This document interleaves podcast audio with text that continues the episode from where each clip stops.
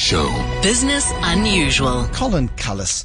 Um, malaria, and we know that the battle against malaria, particularly on the African continent, is a never ending story. We've seen some very brave and noble efforts to try and tackle malaria. There may be a more effective way of doing it on an industrial scale, using perhaps some recent experience that humanity has garnered uh, through dealing with uh, COVID 19. Yeah, Bruce, this could be could be massive. Um, effectively, malaria is um, responsible, by some accounts, for killing half of humanity. All of the unnatural deaths for as long as humanity has been around can be ascribed to a microscopic parasite carried by mosquitoes. And so, for an ability for us to say, how do we reduce that burden on Africa, where it's particularly bad, would be so significant for the continent and its future development. And, and the reason I kind of chose it because it is technical and business, I suppose, combined. But it also represents finally some pretty good news amidst all the other stuff that's not so good. And I say that as I sit here, uh, referring to your 100 out of 256 days, uh, by the by the dim light of my laptop, uh, while I'm busy being load shed. Uh, to bring this to you. I hope it's well charged and you've got a battery attached to your microphone, Colin, for the next seven minutes at least. Holding thumbs. Uh, so, Bruce, the thing that is incredible about this is that the, the parasite is very, very old. Uh, the first times humans realized we were getting sick from this thing and noticed this sort of strange fever that you get from malaria uh, was nearly four, five thousand years ago. Uh, effectively, some argue that Rome would have been much more uh, powerful and spread to much greater places uh, if it weren't for malaria. Because back then, malaria was a pretty uh, significant issue affecting most of, of Europe as well. Um, and then over time, only the 1880s to be fair, uh, did they finally identify or, or, make the connection between that there was this something that we got inside of us that caused it. The Italians uh, gave us the name uh, malaria, bad air. They thought it was just something you breathed in, and that's how you got it. It was only in 1880 that they realized actually this was a this was a bug that we got. And the following year, after somebody put this forward, germ theory, etc., was still very much new at the time. Um, a doctor in Cuba noticed that people who got yellow fever were typically in places where there were lots of mosquitoes and figured, I wonder if the mosquitoes are somehow transmitting something to give them that. Uh, those discoveries and the, and the other uh, experiments, etc., to confirm that led to two Nobel Prizes being given for that study in 1902 and 1907. And subsequently, other research around malaria has resulted in additional Nobel Prizes. This is the, the scale and the, and the importance of us trying to try and, and deal with it. And it's the scale on it that absolutely is incredible. We certainly have been focusing on COVID uh, for the last good many years for, for justified reason. Um, there have been over half a billion people that have been affected by COVID. Uh, but in Africa, uh, on any given year, you might have as many as 200 million people uh, contracting malaria. And the vast majority of those would be children under the age of five, um, and the most of the deaths are for children under the age of five again.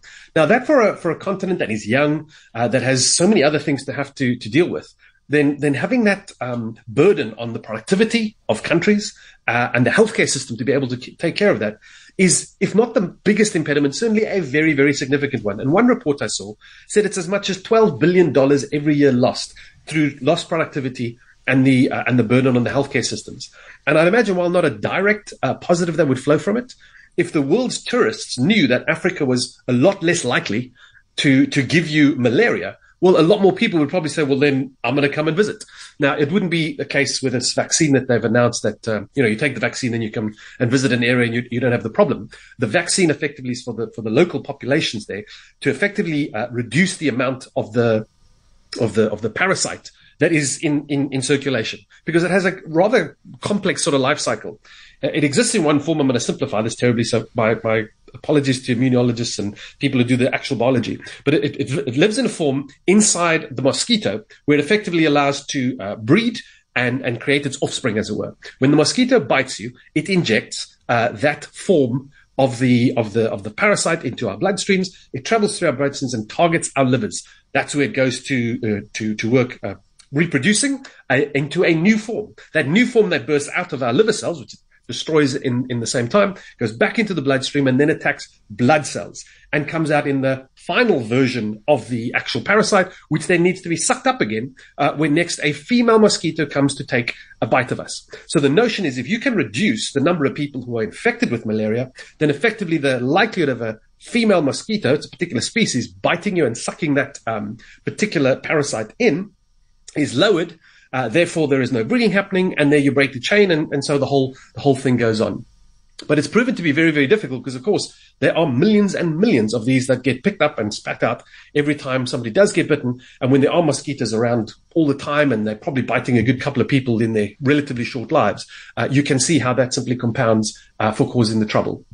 For the US, certainly where it was a massive problem uh, in the last century, uh, principally because when they started colonizing America and there were quite a lot of people that had come through from Africa, they sort of brought that malaria parasite along with them. And the conditions in, in North America were very conducive for being able to allow it to spread, lots of swampy conditions, particularly in the South. And a lot of people were, were very susceptible to being able to pick up malaria and died as a consequence. Mm-hmm. America followed a thing you know, back in the 50s, they figured, well, just kill it, you know, with kind of pesticides. DDT, um, my goodness gracious me, destructive. Exactly. So it's not the kind of thing that says, okay, we'll just start uh, spraying that stuff everywhere. That's that's definitely not going to be the way to go. But that was a massive part of it. And so thankfully, and, and this is where maybe some people would uh, I don't know, wince a little bit given given his um, association with the COVID and other things. But Bill Gates, to his credit, has identified that this is the thing that's holding Africa back. And so the Bill and Melinda uh, Gates Foundation have, for the longest time, sought to try and find those additional options for how to go about remedying this. Yes, fair enough. But this is where the vaccine and everything else comes out. GlaxoSmithKline, uh, the, the uh, University of Oxford and, and, and research that's been done there. Lots of research done here in Africa and certainly the trials all done here in Africa to test um, the, the, efficacy and the stability for this particular uh, vaccine option is really the breakthrough. And again, uh, one of the reasons why I'm saying this is unique, we don't have a vaccine that's used in humans that can counter a parasite. They counter viruses, incredibly small and way more simple organisms that effectively, you know, to, to our definition of it, are dead. This is a living, breathing, much more complex thing with the ability to sort of outmaneuver uh, most of our attempts in the past, including, you know, when they first noticed certain barks, you know, the quinine and people would drink that. It out evolved it. it. It's become less effective simply as a consequence of us taking the stuff to try and mitigate the problem. And then it, uh, you know, it, it becomes resistant and continues to go. So that's the situation. And last year, tail end of last year, this, this candidate was, was, was found uh, and the, and the field trials began. Uh, and just last week, they gave an update to, to how that was going. Uh, and maybe what I will defer to here is uh, the head of the WHO in, um, in Africa is Dr. Machido Moeti. And this was her take, uh, announcing the additional trials that were coming and what potentially it might uh, offer for Africa and the world in terms of addressing malaria. The African Vaccine Regulatory Forum, convened by WHO, will support national authorities to fast track the regulatory approvals to introduce this vaccine in the countries where it is needed. This is an excellent opportunity too to explore production on the continent of a vaccine that will benefit generations of Africans. The RTSS vaccine is a game changer and it's arriving at the right time. Progress in reducing the malaria burden in Africa has stalled in recent years and innovative tools and approaches are urgently needed to get the global malaria control effort back on track. There are two bits in what you said there that I think are, are kind of going to be key for this. One, the development that is happening here in Africa. Uh, with COVID, we saw the difficulty in getting vaccines to Africa was yeah. in part because nobody was, was producing it yet. That's now changed with, with South Africa being able to start doing that, and hopefully that'll spread throughout the continent. Uh, and this initial, uh, well, no, this the, the further batch that is due or has been secured for this is 100 million doses that'll be produced by the Serum Institute in India, which is the largest vaccine manufacturer on the planet. But the ability for, for more African countries to start taking this on is not just a massive investment in, you know, the bio uh, engineering, uh, uh, pharmaceutical type uh, fields, which are going to be massive for us in the future uh, but also means you're going to be able to produce it at, at costs that are hopefully going to be uh, a little more affordable uh, and simply get it distributed wherever you go. And, and, that's then, I suppose, the next bit is like, how will they distribute this? Because typically when you have a vaccine, it's not just a case of, well, there it is, uh, now go and give it to everybody. And you remember with the, uh, the very amazing mRNA vaccines, certainly the Pfizer ones, um, that were very impressive, but had very restrictive um, storage conditions. They had to be stored at like minus 70 degrees, or else the stuff would simply fall apart. So the first thing they had to establish with this particular vaccine is, is was it effective? And uh, there have been uh, other candidates in the past. There've been over a hundred of them, in fact, that they've uh, they've tried.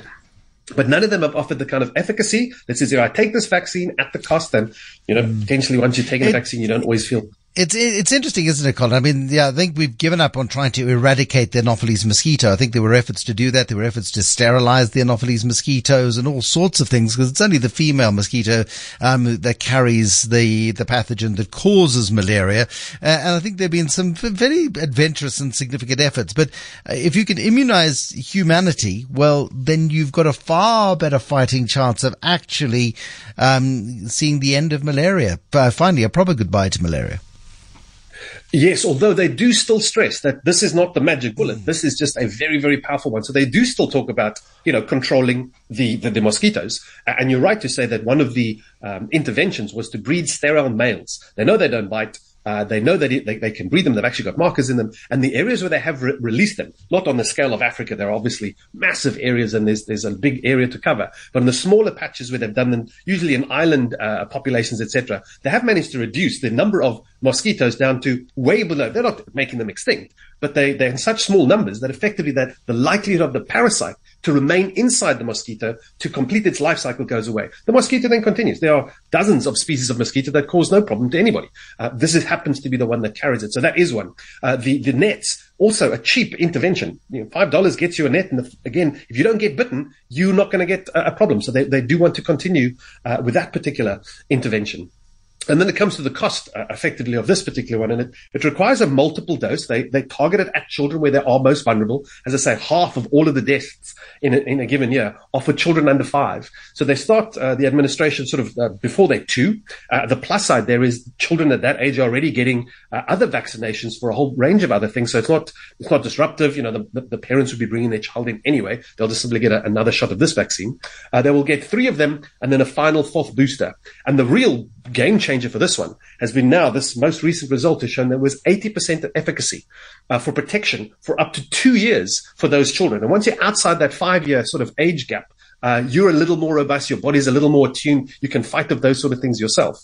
And again, if you're not, you know, allowing that parasite to, to mix and, you know, your children in the house being the source where the mosquito is going to bite the child and then bite somebody else and, and make the spread, this is where the things will absolutely improve. It turns out about 350 Rand uh, for a, for a course of that, which which I think is is, is kind of possible. It's brilliant. It really you is. Know, uh, under the circumstances, under the circumstances, given the cost, $12 billion a year of lost mm. productivity and everything else, then for about $325 million, we potentially can change this. Having said that, South Africa is also behind on its targets. 2018, it failed to meet it.